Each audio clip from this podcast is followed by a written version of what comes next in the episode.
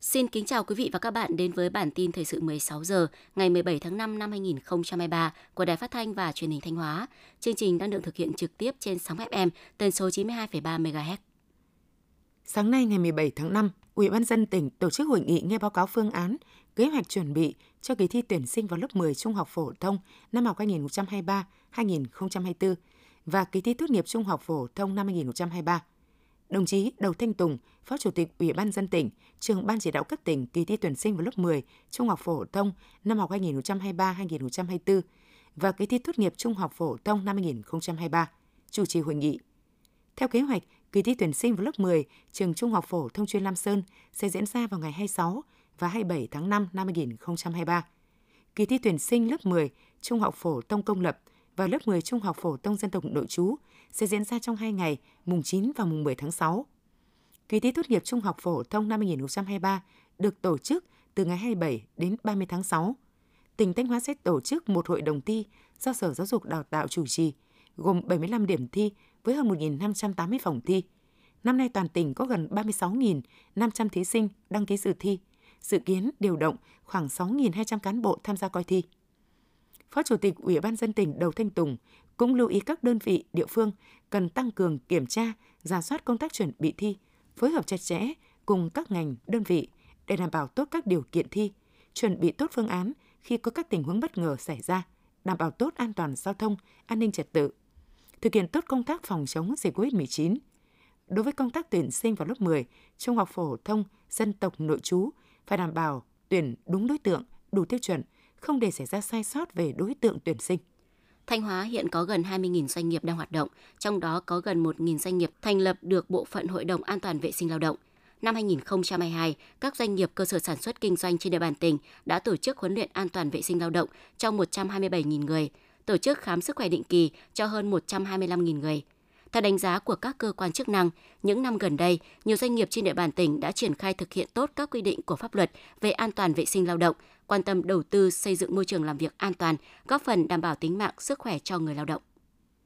Để kích cầu hoạt động xuất nhập khẩu hàng hóa qua cảng Nghi Sơn, ngày 13 tháng 7 năm 2022, Hội đồng Nhân dân tỉnh Thanh Hóa đã ban hành nghị quyết số 248 về chính sách hỗ trợ các phương tiện vận tải biển quốc tế và nội địa, hỗ trợ doanh nghiệp vận chuyển hàng hóa bằng container qua cảng Nghi Sơn. Theo nghị quyết số 248 của Hội đồng Nhân dân tỉnh Thanh Hóa, tỉnh tăng mức hỗ trợ các phương tiện vận tải biển quốc tế qua cảng Nghi Sơn lên 500 triệu đồng một chuyến, tăng 300 triệu đồng một chuyến so với chính sách hỗ trợ trước đây. Hỗ trợ các phương tiện vận tải nội địa bằng container với mức 300 triệu đồng một chuyến. Năm 2023, tỉnh Thanh Hóa phấn đấu đạt khoảng 47,7 triệu tấn hàng hóa thông qua cảng Nghi Sơn.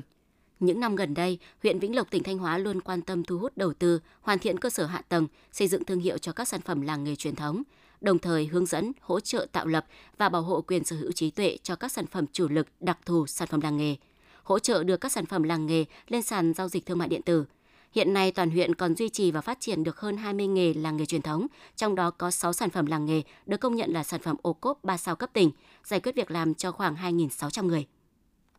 Theo bản tin cảnh báo cháy rừng của Cục Kiểm lâm và bản tin dự báo thời tiết của Trung tâm Dự báo Khí tượng Thủy văn Trung ương, từ ngày 17 tháng 5 đến 23 tháng 5, thời tiết trên địa bàn tỉnh Thanh Hóa nắng nóng, không có mưa, nguy cơ xảy ra cháy rừng từ cấp 3 tới cấp 4, cụ thể như sau. Tại các huyện Hà Trung, Đông Sơn, Hoàng Hóa, Thạch Thành, thị xã Nghi Sơn và thành phố Thanh Hóa, dự báo cháy rừng cấp 4, cấp nguy hiểm. Chủ tịch Ủy ban dân cấp huyện trực tiếp chỉ đạo việc phòng cháy chữa cháy rừng tại địa phương. Hạt kiểm lâm nắm chắc tình hình thời tiết để dự báo và thông báo kịp thời đến các xã, thôn, chủ rừng, cộng đồng dân cư về cấp cháy rừng. Khi xảy ra cháy rừng, Chủ tịch Ủy ban dân các cấp phải kịp thời huy động lực lượng, phương tiện tham gia chữa cháy. Tại các huyện, thị xã, thành phố còn lại trong tỉnh, dự báo cháy rừng cấp 3, cấp cao. Chủ tịch Ủy ban dân cấp huyện tăng cường chỉ đạo, đôn đốc việc phòng cháy chữa cháy rừng, thường xuyên kiểm tra các vùng trọng điểm dễ cháy, tổ chức lực lượng tuần tra canh gác lửa rừng 10 trên 24 giờ trong ngày, phát hiện kịp thời điểm cháy, báo động và huy động lực lượng phương tiện dập tắt ngay. Ban An toàn giao thông tỉnh Thanh Hóa vừa xây dựng kế hoạch tổ chức các hoạt động hưởng ứng tuần lễ an toàn giao thông đường bộ toàn cầu tại tỉnh Thanh Hóa năm 2023 trong đó yêu cầu Công an tỉnh chỉ đạo lực lượng chức năng tiếp tục triển khai các văn bản chỉ đạo của Thủ tướng Chính phủ, Bộ Công an, Giám đốc Công an tỉnh về tuần tra, kiểm soát, xử lý vi phạm về trật tự giao thông đường bộ, nhất là hành vi vi phạm tốc độ trong khu đô thị, lái xe cơ giới vi phạm vỉa hè, phần đường làn đường của người đi bộ. Sở Giao thông Vận tải giả soát, bổ sung giải phân cách, làn đường, biển báo hiệu dành cho xe thô sơ, xe đạp, tăng cường kết nối các loại hình vận tải khách công cộng, nâng cao chất lượng xe buýt và xe khách tuyến cố định. Trường mầm non xã Hải Nhân cơ sở 2, thị xã Nghi Sơn, tỉnh Thanh Hóa có tổng mức đầu tư gần 7 tỷ đồng, được đưa vào sử dụng từ năm 2020. Tuy nhiên, ngôi trường chỉ được sử dụng dạy học vài tháng và sau đó chuyển sang làm nơi cách ly, điều trị COVID-19. Đến bây giờ, ngôi trường đang bị bỏ không. Để tránh tình trạng lãng phí, Ủy ban dân xã Hải Nhân đã xin chuyển đổi mục đích sử dụng công trình, chuyển giao cho đơn vị khác sử dụng. Hiện Ủy ban dân thị xã Nghi Sơn đã phê duyệt phương án chuyển đổi và đang yêu cầu chính quyền địa phương khẩn trương thực hiện. Tiếp theo là phần thi trong nước. Sáng ngày 17 tháng 5 tại Hà Nội, Hội nghị Ban chấp hành Trung ương giữa nhiệm kỳ khóa 13 đã họp phiên bế mạc.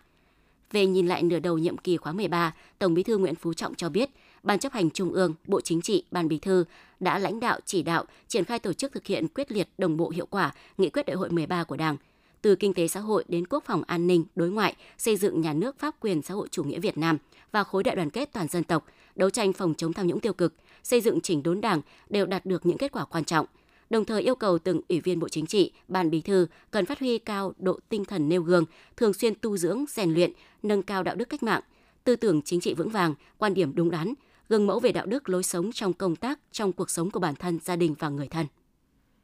Đại sứ quán Việt Nam tại Nhật Bản vừa tổ chức buổi họp báo về lễ hội Việt Nam 2023. Sự kiện dự kiến sẽ diễn ra trong hai ngày, mùng 3 và mùng 4 tháng 6, tại công viên Yoyoji. Năm nay sẽ có khoảng 180.000 người tới tham dự với sự góp mặt 140 gian hàng của các công ty, tổ chức đoàn thể, cá nhân, trong đó giới thiệu bày bán sản phẩm mang đậm nét đặc trưng của Việt Nam, góp phần quảng bá, đưa văn hóa du lịch ẩm thực Việt Nam đến gần hơn với người dân xứ sở Hoa Anh Đào. Quý 1 năm 2023, vốn đầu tư nước ngoài đăng ký vào Việt Nam giảm mạnh. Tuy nhiên, từ tháng 4 đến nay, thu hút vốn FDI chất lượng cao đã có những tín hiệu tích cực. Đáng chú ý, vốn đầu tư thông qua góp vốn mua cổ phần đạt 3,1 tỷ đô la Mỹ, tăng 70,4% so với cùng kỳ. Số lượng dự án đăng ký mới cũng tăng 65,2%. Nhiều doanh nghiệp FDI từ Hàn Quốc, Nhật Bản có kế hoạch mở rộng đầu tư tại Việt Nam – theo Bộ Kế hoạch và Đầu tư, tính đến cuối tháng 4 năm 2023, Việt Nam đã thu hút được gần 446 tỷ đô la Mỹ vốn đầu tư nước ngoài, trong đó khoảng 280 tỷ đô la Mỹ đã được giải ngân. Chính phủ vừa có tờ trình gửi Quốc hội về việc giảm thuế giá trị gia tăng 2% thực hiện như năm 2022, loại bỏ một số nhóm hàng hóa như viễn thông, công nghệ thông tin, tài chính ngân hàng, chứng khoán, bảo hiểm, kinh doanh bất động sản như đề xuất trước đó – theo chính phủ, năm 2022, việc giảm thuế giá trị gia tăng 2% đã hỗ trợ doanh nghiệp, người dân khoảng 44.500 tỷ đồng, góp phần giảm giá thành hàng hóa, dịch vụ, thúc đẩy sản xuất kinh doanh, tạo thêm việc làm cho người lao động, từ đó góp phần kích cầu tiêu dùng, tạo thêm nguồn thu cho ngân sách nhà nước. Theo các doanh nghiệp nhỏ và vừa, khó khăn chung của kinh tế thế giới khiến việc tiêu thụ hàng hóa cả trong nước và xuất khẩu đều sụt giảm. Vì vậy, dòng tiền của nhiều doanh nghiệp bị nghẽn lại, trong đó có không ít nợ động từ các đơn hàng – hiện hơn 97% doanh nghiệp Việt Nam vẫn là doanh nghiệp nhỏ và vừa, hạn chế về năng lực vốn, khó về tài sản đảm bảo. Do đó, Hiệp hội Doanh nghiệp nhỏ và vừa cũng đề xuất phía ngân hàng thương mại cần cởi mở hơn, thay vì yêu cầu tài sản đảm bảo là bất động sản, có thể chấp nhận cho doanh nghiệp vay tín chấp bằng hợp đồng hóa đơn đầu ra. Thanh tra Bộ Giao thông Vận tải vừa có công văn gửi Cục Đường bộ Việt Nam thanh tra các sở giao thông vận tải trên cả nước, tăng cường thực hiện công tác thanh tra chuyên ngành. Trong đó, tập trung thực hiện các nội dung phối hợp với chính quyền địa phương, lực lượng chức năng tăng cường kiểm tra, xử lý các hành vi xâm phạm kết cấu hạ tầng giao thông đường bộ, tăng cường công tác thanh tra giám sát công tác đào tạo sát hạch, cấp giấy phép lái xe cơ giới đường bộ, tập trung thanh tra theo hướng dẫn của Bộ Giao thông Vận tải, thanh tra hoạt động kinh doanh vận tải bằng xe ô tô, tập trung khai thác, sử dụng có hiệu quả dữ liệu từ hệ thống giám sát hành trình, camera gắn trên xe ô tô kinh doanh vận tải để xác định, xử lý hành vi vi phạm. Sau hơn 10 ngày tranh tài trên đất Campuchia, SEA Games 32 sẽ chính thức khép lại vào tối nay 17 tháng 5 với lễ bế mạc được tổ chức tại sân vận động Morodok Techo. Lễ bế mạc SEA Games 32 sẽ được tổ chức với quy mô chừng mực theo thông lệ của các sự kiện thể thao, nhưng có những nét độc đáo riêng với chương trình biểu diễn nghệ thuật, huy động gần 2.000 diễn viên tham gia, hứa hẹn một màn trình diễn mang đến nhiều cảm xúc, xen lẫn niềm vui, tự hào về một kỳ SEA Games ấn tượng và thành công tại Campuchia. Quý vị và các bạn vừa theo dõi bản tin 16 giờ của Đài Phát thanh Truyền hình Thanh Hóa. Mời quý vị tiếp tục đón nghe chương trình tiếp theo của đài chúng tôi.